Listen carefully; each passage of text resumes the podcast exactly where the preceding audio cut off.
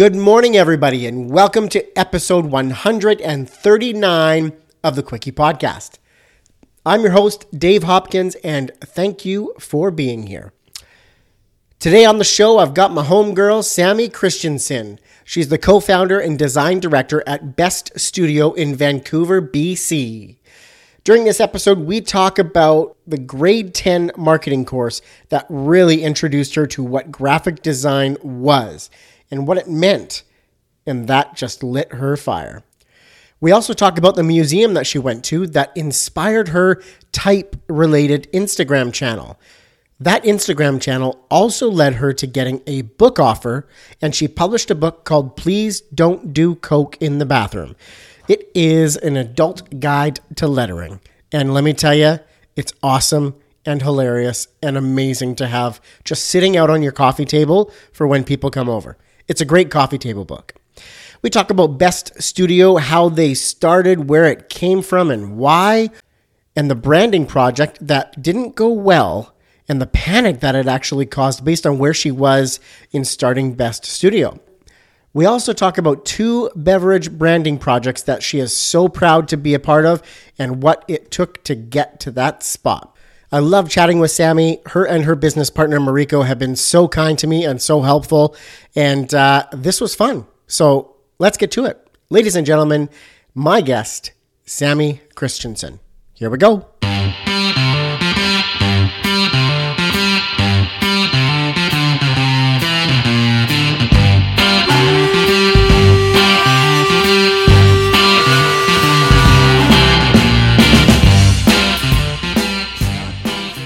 Welcome to the Quickie Podcast, the daily interview show where we talk to graphic designers about their journey to the creative field, and we do it in thirty minutes or less. So, are you ready for a quickie?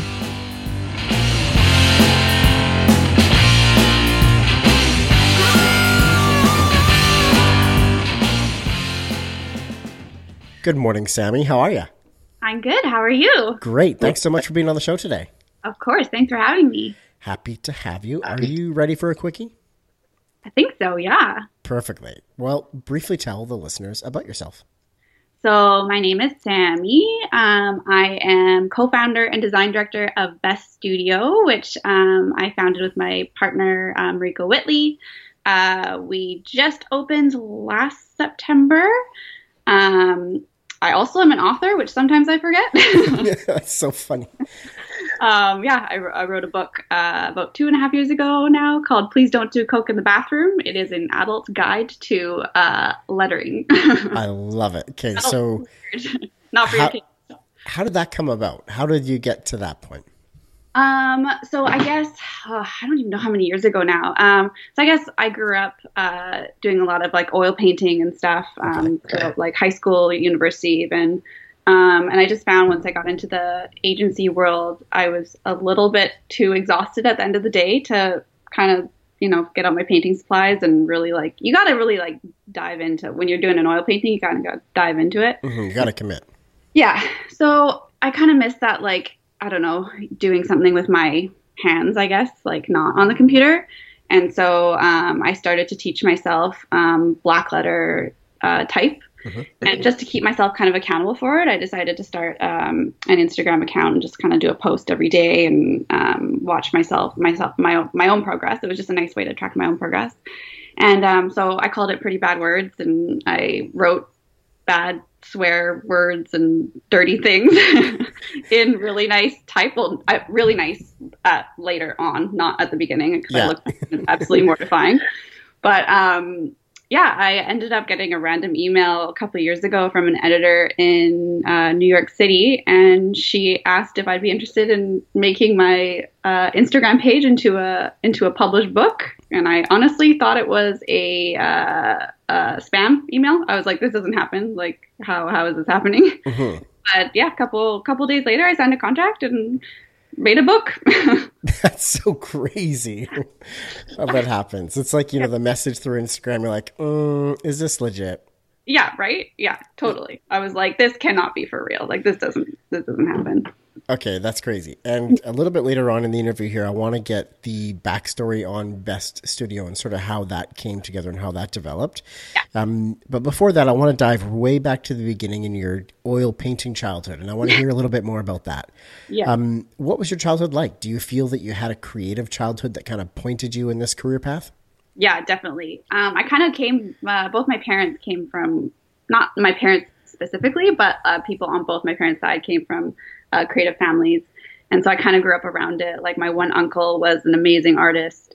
Um, my dad's side, it was a little bit more, uh, my, my, sorry, my mom's side was a bit more like fine art um, uh, focused. And then my dad's side, there was a little bit more design, like uh, architects and um, all that kind of thing. So I was kind of growing up around it. Um, but even when I was little, I was always drawing, and you know, my mom said she could keep me quiet, just give me a piece of paper. And like, I would sit there for hours at the kitchen table and just draw. Mm-hmm. Mostly just like, I was like a little horse fanatic. So I would draw horses like nonstop. That's awesome. So, stereotypical, but yeah. So horse, horses were the gateway. Yeah, pretty much. Perfect. So yeah. when did it, when did it start to level up and become more than just something you did, um, you know, to keep yourself entertained as, as a child?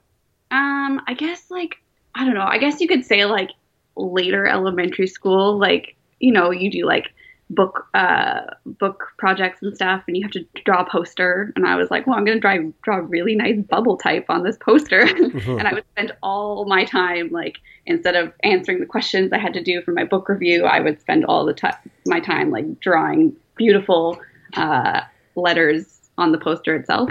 Nice. And then I guess from there, like in high school, I say I would say I kind of discovered um, I went into a marketing class. Okay. And that was my first time I was like, ooh, package design. Like, what's this? Um, and I, I still remember I designed this like awful, I wish I had a photo of it, this awful like box for dog treats, I think it was. And I used my photo on the box. And yeah, I wish I wish I kept it. But I would say that was my first kind of like true introduction to like graphic design. And then that was when I kind of realized that it was maybe something I could do as a career. Very cool. And that was in high school then, where you took that marketing course?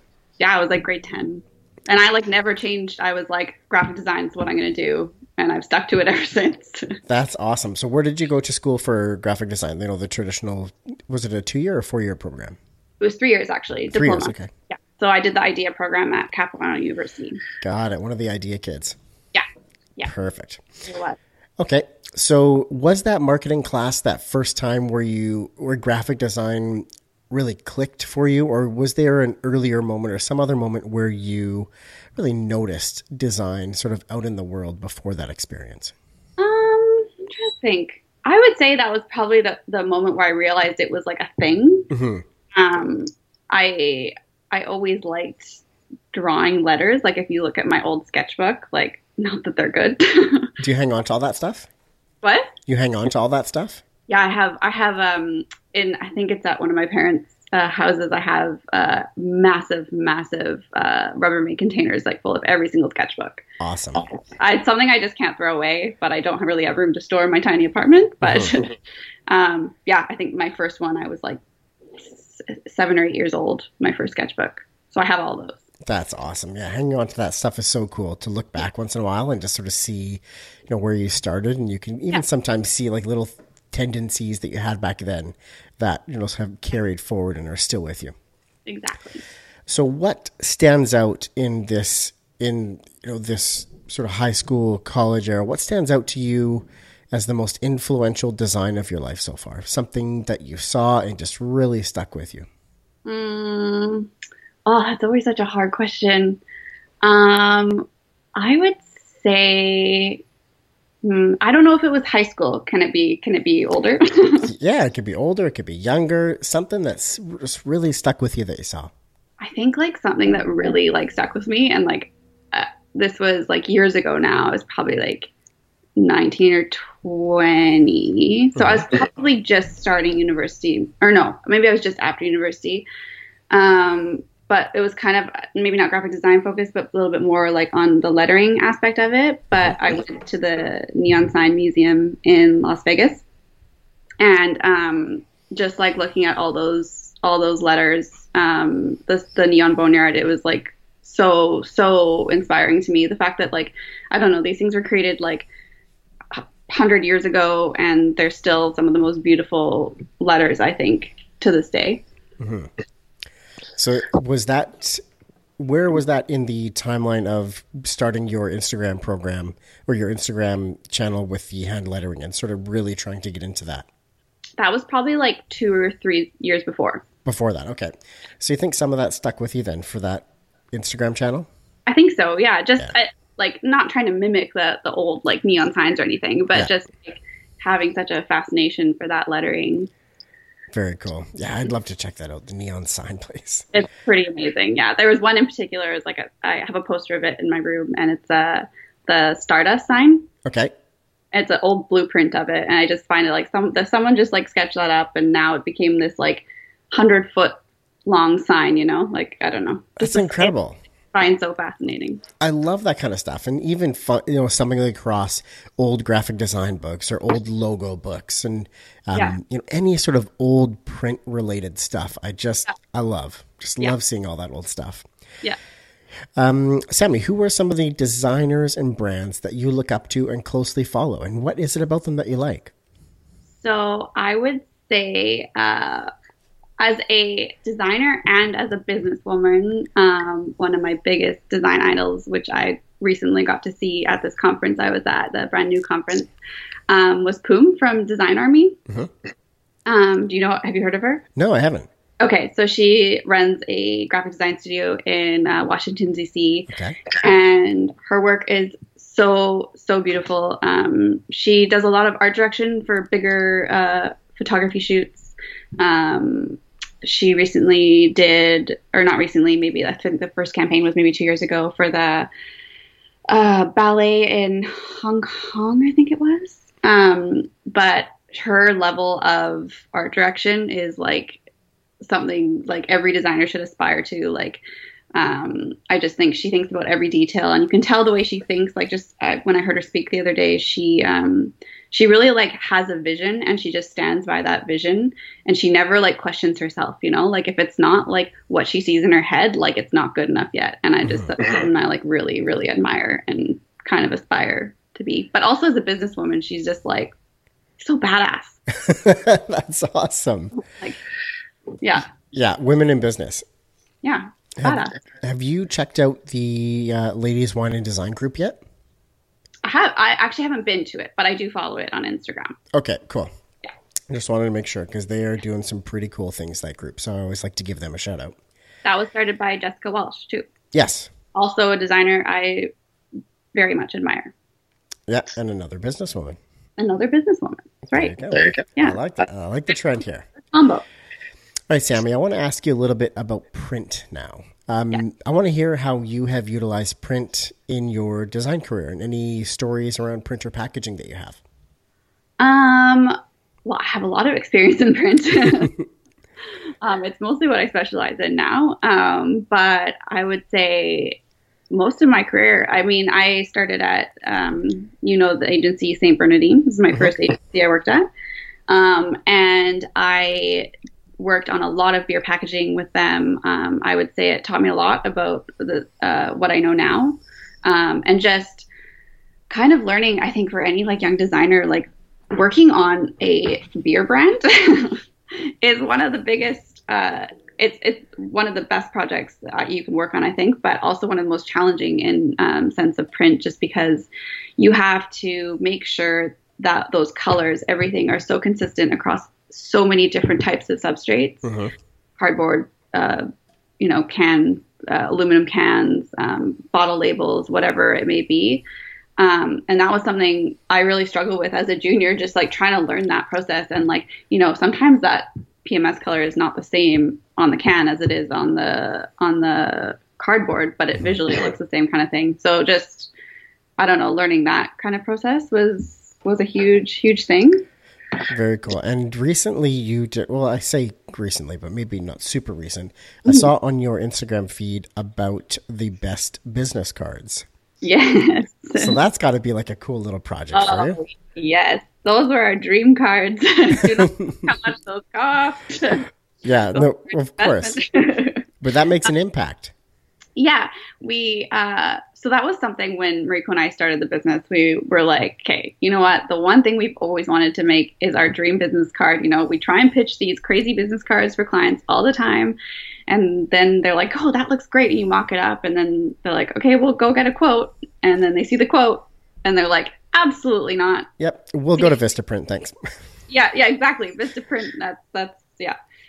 Um, so it was something because we were our own client. We're like, let's just do this. Like, who cares? It's something that like, and also, I don't know, we're a graphic design studio and we want to specialize in a lot of print design. And so we should be, you know, handing out business cards that show like the capabilities of what we can do. And so we wanted our own brand to be a super simple brand, but mm-hmm. we wanted all the, the print techniques and everything to be sort of the star. That's so we, excellent. yeah, that cobalt blue paper and that cobalt blue foil. Whew. That's, and you know, that's, it's so simple in the, in the sense that there isn't any, you know, C M Y K or extra Pantones or double hits of any, anything like that. It's really the paper and a specialty finish just yeah. working so well together.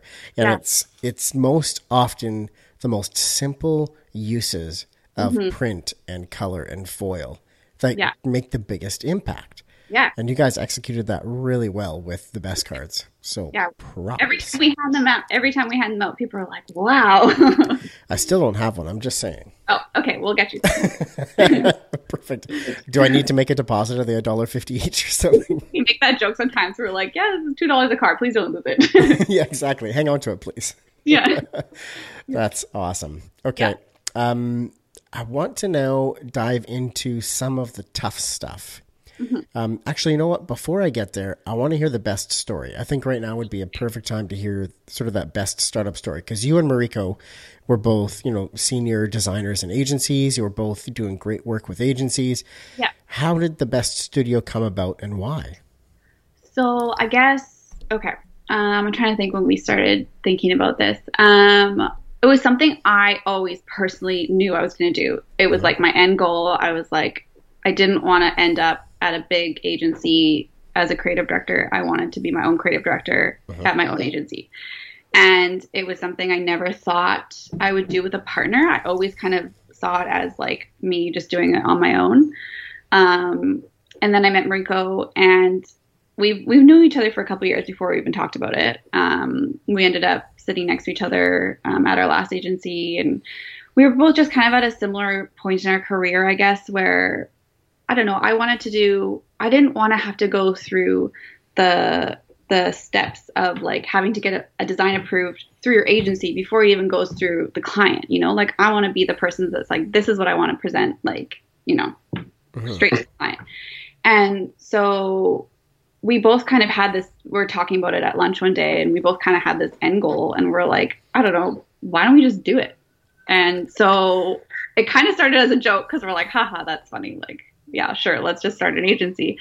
And um, we started going for like daily like coffee walks and just like one step at a time. Like, okay, if we were to actually do this, like what would it take? Like how much money do we need to start this business? Um, what what's the first step? Like, you know, we, we're not business people. We're mm-hmm. designers. We're creatives. And so we started doing a lot of research, and we made lists for ourselves and took it kind of um, – one step at a time, and would check something off the list every week.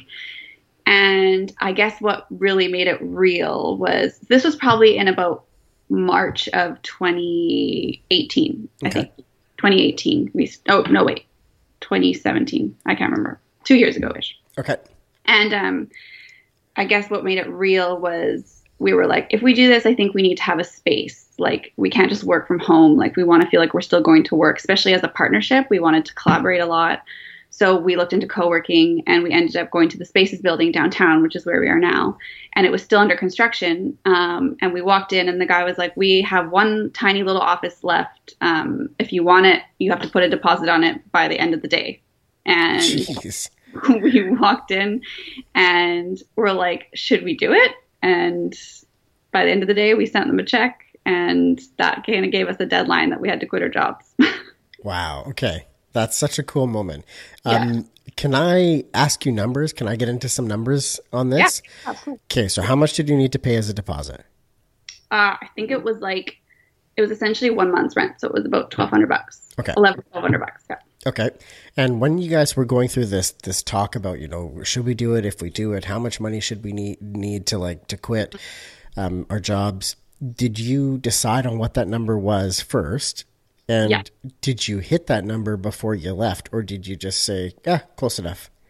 So we kind of were originally, we were like, let's save like a year's, you know, living expenses. Mm-hmm. But then that's a lot, like living downtown. I was going to say, let's be honest, you live in yeah. Vancouver. Yeah. So um, I guess we kind of both ended up saving about like half of that. Mm-hmm. And originally we were kind of freaking out because we were like, oh, we don't have a year's saved up yet, whatever. And then we put the money down on the space and we're like, well, we'll see how this goes. So, um, but like in the grand scheme of things, like it's, it's been fine. Like we've, we figured it out. And, um, we were really busy when we first started. We were like, oh, this is great. This is great. Like, you know, we have so much work. We're not going to have any issues. But I think it's something like any like new business owner should realize is we've had to like really like tell ourselves too, like you have slow times. And I think it's just different because when you're in an agency, um, you know, you're still getting paid. You can have a slow time, but you're still getting paid. When we have a slow time, we're just like, uh, where's, where's our next? But I think that's just like, it's, it's part of the learning process and you, a job always comes in. That's the thing. So you just have to learn not to freak out when it does get slow. Definitely. Yeah. Learning not to freak out and sort of that yeah. natural reaction of, okay, no checks coming today. Yep. Yep. Got it. So when you've been at the agency, well, the best is a year, or the best studio, sorry, is a year and a bit, just over a year old? Yeah, we turned one year in September. Officially. Perfect. Mm-hmm. Okay. So mm-hmm. has there been that slow time yet where you guys have had to sort of battle through some stuff? Yeah, for sure. Like, uh, yeah, I'm not going to lie. It's, there was a, we were really, really busy from about when we opened until April. April, May-ish. Mm-hmm. And then, but from May to July, we had a slower time. Not to, like, we still had work, like, by no means did we have no work, but mm-hmm. it was just like, okay, we need that, like, you know, big job or two to come in. Um, and Mariko and I were both, like, trying to be, like, the strong one and, you know, be like, it's okay. I would, to her, I was like, oh, like, it's fine, it's fine. And she'd be like, it's fine, it's fine. And then we go home and both, like, be, like, internally freaking out. That's so funny. Yeah. But, but it's also, it was, it really reminded us too, it's nice to have a partner for reasons like this, because I don't know, you're, you're going through it with someone else and you're not just like struggling through it by yourself. Mm-hmm. Um, but we really used that slow time um, to put together our portfolio and do a photo shoot and get our website up, because when we were busy, we didn't have time to do that. Mm-hmm. So I think it's just like really important for like young designers starting out and stuff. When you do have that slow time, like be productive, like don't just sit there and like hope for a job to come in. Just like, you know, do something, keep creating.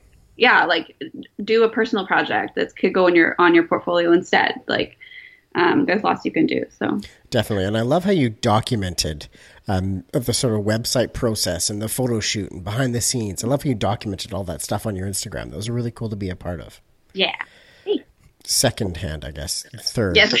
Further away, not really officially a part of, but um, okay. So now I think is a great transition into some of the challenging times in your career. So next couple of questions, definitely dive into some of the tough stuff, um, mm-hmm. struggles that you've had in your career, and then the lessons that you've learned through those. Um, mm-hmm. And I just want to pull those stories out for the listeners. Mm-hmm. So what has been the most challenging time in your design career so far? Um, why was it challenging and how did you get through it? I think relating to starting uh, the business, but I would say so far, the hardest part was actually getting to that point in my career where I knew I wanted to go off on my own. Mm-hmm. Um, but like financially I wasn't ready yet. Um, and I just kind of had to struggle through that bit. Um, A perfect example, I so I always knew I wanted to do this, and so I've always taken on a lot of freelance um, in my career on the side. And I would say about a year before Mariko and I decided to go off on our own, year, year and a half. It was kind of in the, uh, when I was like uh, writing my book as well. Um, I had Steel and Oak as a freelance client, um, and then other random little clients here and there. Um, and I was working so so much that I. in my head, I was like, I can't, I can't have a full-time job anymore, but financially it just didn't make sense yet. And so I would wake up at five o'clock in the morning and I would do three and a half hours of freelance before I go to work. And then I go to work and then I come home and then I do another like four hours of freelance work when I came home. Crazy. And it was like mentally draining, creatively draining as well. Like, cause a lot of the time, um, you know, you, you have to be creative all day for your job for that. You're working for someone else.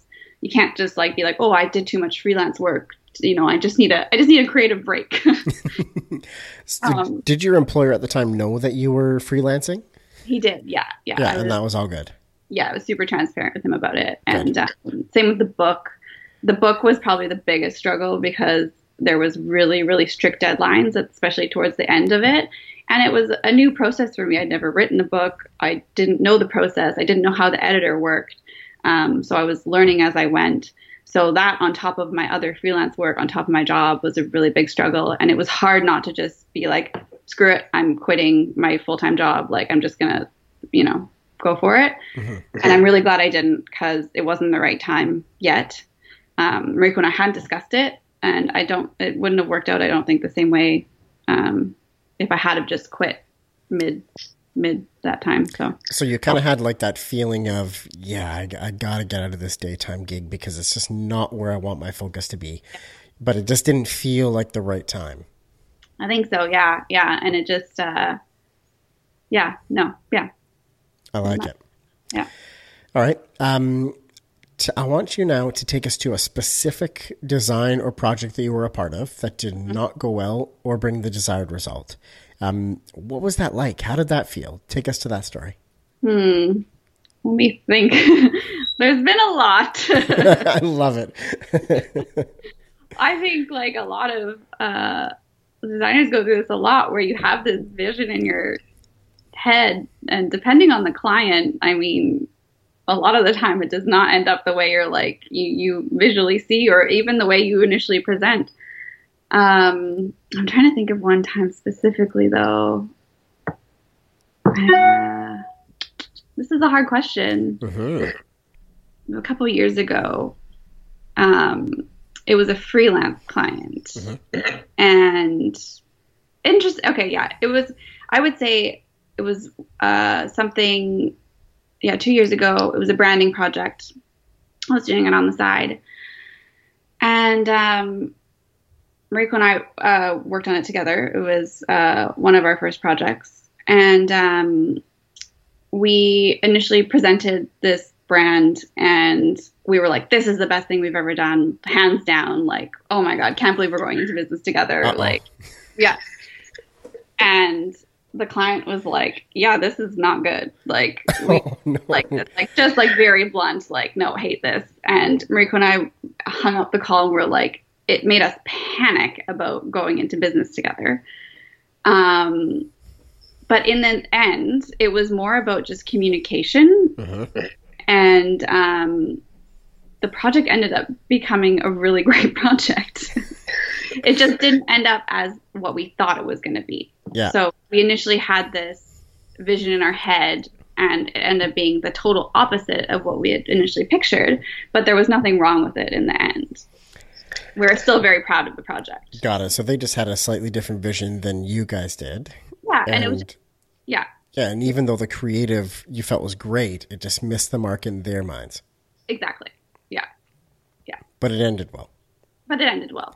But there's been lots in the past where, like, you go through, I don't know, projects I've done at agencies where maybe it doesn't end up that way. But also I don't have the same experience. Like, you don't deal with the clients a lot of the time at an agency one-on-one. So I don't hear the initial feedback. And I think this one was just one of the ones where we're just like, whoa, we're hearing this, like, firsthand. No one's filtering this for us. Yeah. This is very shocking. The first one, there was no nicely crafted email. It was just like, yeah, no, this is not good. Mm-hmm. Yep. Yeah. Pretty- and then you have to immediately go into, thank you for your feedback. I yes. really appreciate it. Exactly. Yes. Too much. Yeah. Got yeah. it. Yeah. Okay. Um, last one before I turn this bus around here for you. Okay. Um, what is something that you're struggling with in your design career right now? Um, I would say just like try it's okay, because now we don't have a creative director to tell us what to do, right? Like, which um, is a is a big thing when you're at an agency. Um, kind of just like pushing yourself to that next level. And it does help having a partner, because we kind of act as each other's creative directors. Um, but we're also still like on the same team all the time. And um, I don't know, we're like, that looks great. Like, good for you. Like, it's perfect. But then also you have to kind of take a step back and just be like, okay, is this, is this as good as it can be? Um, I think that's something that's really hard as an independent designer, is just like, because you could be like, this good enough, but you know, is it? I don't know. Yeah, definitely. So, and especially when you, you know, or you're in that partnership where you both get along great and you both, you know, have similar visions. Yeah. Um, you know, really checking yourself before, yeah. you know, just saying, yeah, that looks great. Good job. Yeah, exactly. So I'd say that's a big, not a struggle, but it's just like, it's a, it's a challenge right now. Something that you have to be cognizant of. Yeah. Right now. And definitely something that I guess would become easier to just sort of check yourself on with experience, right? Yeah, exactly. Yeah, yeah. And that'll, it'll just come as, you know, five years from now, we might be like, oh, that, that was like not a problem at all. So, but right now you're just a year, year and a bit in, right? So. Yeah, no, it's the biggest problem. Perfect. You know what? There could be bigger problems. Yeah, exactly. For sure. So that's good. Yeah. Um, okay. I'm going to turn it around here. Tell us about a project that you've been a part of that mm-hmm. you are the most proud of. One that just makes your heart sing. Okay. I have two. Can I say two? Absolutely. You can. Okay. Um, one, uh, I would have to say all the work I've done for Steel and Oak, which I'm sure you know. Yep. Um, the, First of all, I think, like, shout out to Jordan at Steel and Oak. Like, he is one of the most wonderful clients I've ever worked with, in a sense that he totally trusts me as his designer. And I think that goes a huge, like, such a long way. Any clients that are listening, it is the biggest deal, because when the client trusts the designer and vice versa, you get some of the best work. He just, like, knows that that's my expertise and it's not his. Um, and we create great work together, because it is a collaboration, because we do work so well together. So I would say that whole small batch can series that I've done over the last couple of years, um, I'm pretty proud of that. And they're still coming, like, and it's a challenging project because I've done so many now. I'm like, okay, what's this one going to look like? It has to look different. You have to come up with new, you know, really fresh and new stuff. Yeah. Um, so that is definitely one. And then the second one I would say is one of the first project, big projects Mariko and I got um, when we opened Best, and that was a Southside uh, uh, Beverage Co., mm-hmm. vodka soda company.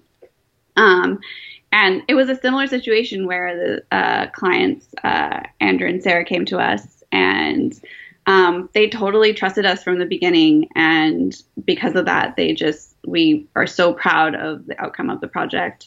Um, we wanted to do something very different from other vodka soda companies, and they were very clear about that from the very beginning. Um, and it's it's probably one of my most proud branding packaging projects of my career so far. Very cool. So can you dive into that process just a little bit more? Because that's, you know, that's not only a sort of can and product packaging design, but mm-hmm. that's a brand development as well. Yeah.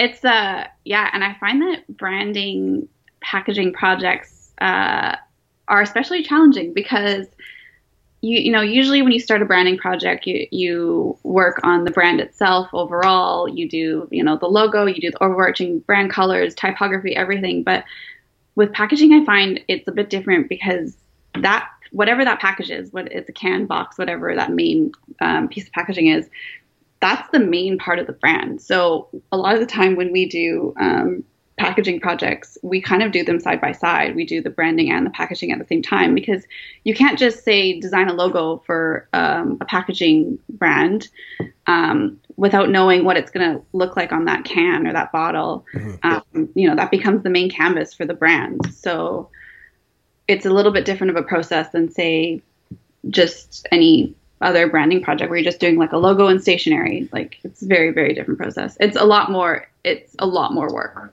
Totally. And a hundred different sketches, you know, before. Wow. Yeah. And in that sketch process, is that just internal for you, or are you sort of having the client along with you with some of that stuff? Uh, yeah. So we talk to them. Usually we kind of gauge the client sometimes, because we feel like some clients, you know, sketching is totally fine. We're like, hey, this is what we're thinking, paired with mood boards, whatever, and it works. Okay. Some clients do not understand it. And they're like, this is what I paid all you all this money for, like just a drawing. And we're like, no, no, no, this is just like, you know, concept stage, just for sign off. Um, but they totally got it. So we presented, um, I think we presented like six, six concepts at sketch stage, and then um, paired with mood boards and stuff, and then narrowed it down. And the one they chose was actually the one that we almost threw away, because we're just like, this is too risky. There's no way they're going to go for this. And it was the one they went for. So that's so cool. Oh, that. Every time. Don't throw that one away. Just put it in as a bonus. You never know. So what does that feel like then when you're like, oh, we'd love to go this way, but it's a bit too risky. Ah, show it anyways. And then go for it. What does that feel like? Well, we had like so many internal discussions about showing it, because the initial idea was just a bunch of naked ladies on the can, really. And um, covered by like the, the you know, the, uh, the flavor varietal. Um, but we're like, we don't really know the client, right? Like, you've only had a couple phone conversations at this point. You don't know, like, if they're going to be like offended by it, or they're going to be like, this is awesome. Um, so yeah, I think we went back and forth quite a few times before we decided. We're like, you know what, what do we have to lose? Like, honestly, what do we have to lose? We're pre- we've answered their brief several times over again. And, um, the one we were presenting still answered the brief. So we're like, let's put it in. They're not going to be mad at it. You know, they're not, they can't get mad at it for us. So if we were to present just that one, that would have been a bit scarier. Oh, definitely. Yeah, for sure.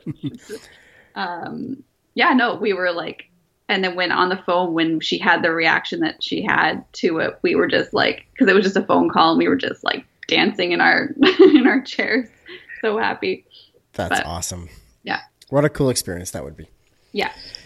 Um, Sami, what is one design product, tool, website, or community that you just could not live without? Well, I mean, can I say the computer?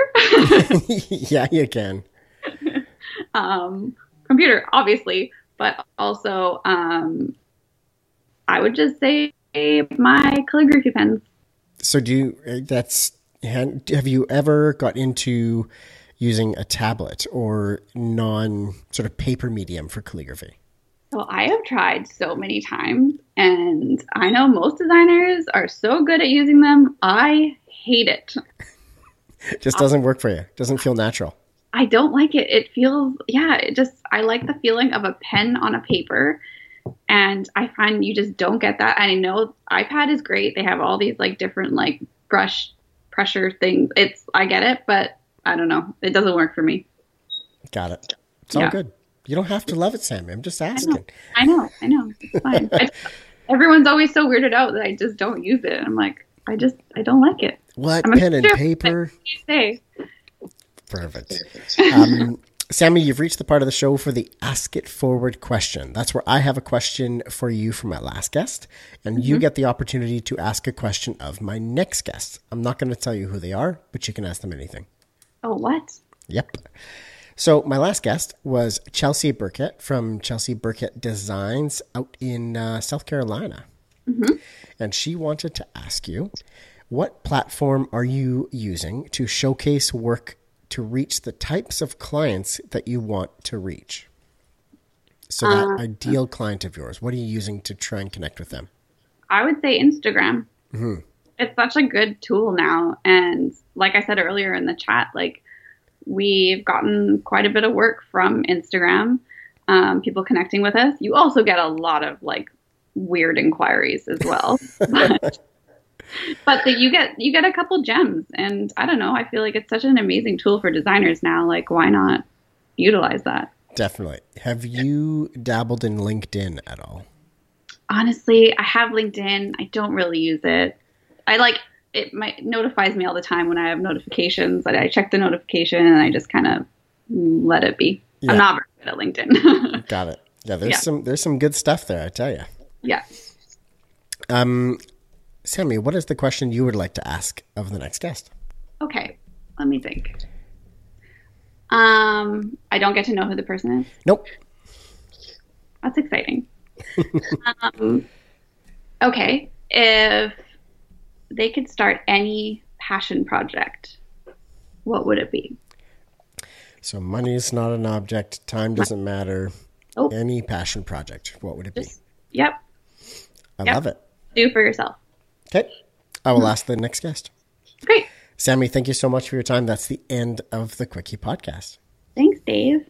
That was great. All right. Thank you so much for listening to today's episode. That wraps it up for the week. I got more coming for you on Monday. If you haven't had the opportunity to leave a rating and a review on iTunes for the podcast, now is the time. I love them. They make me smile. They make me feel warm. So please head over to iTunes, leave a rating and a review. Help a brother out. Thanks again. See you Monday. Bye.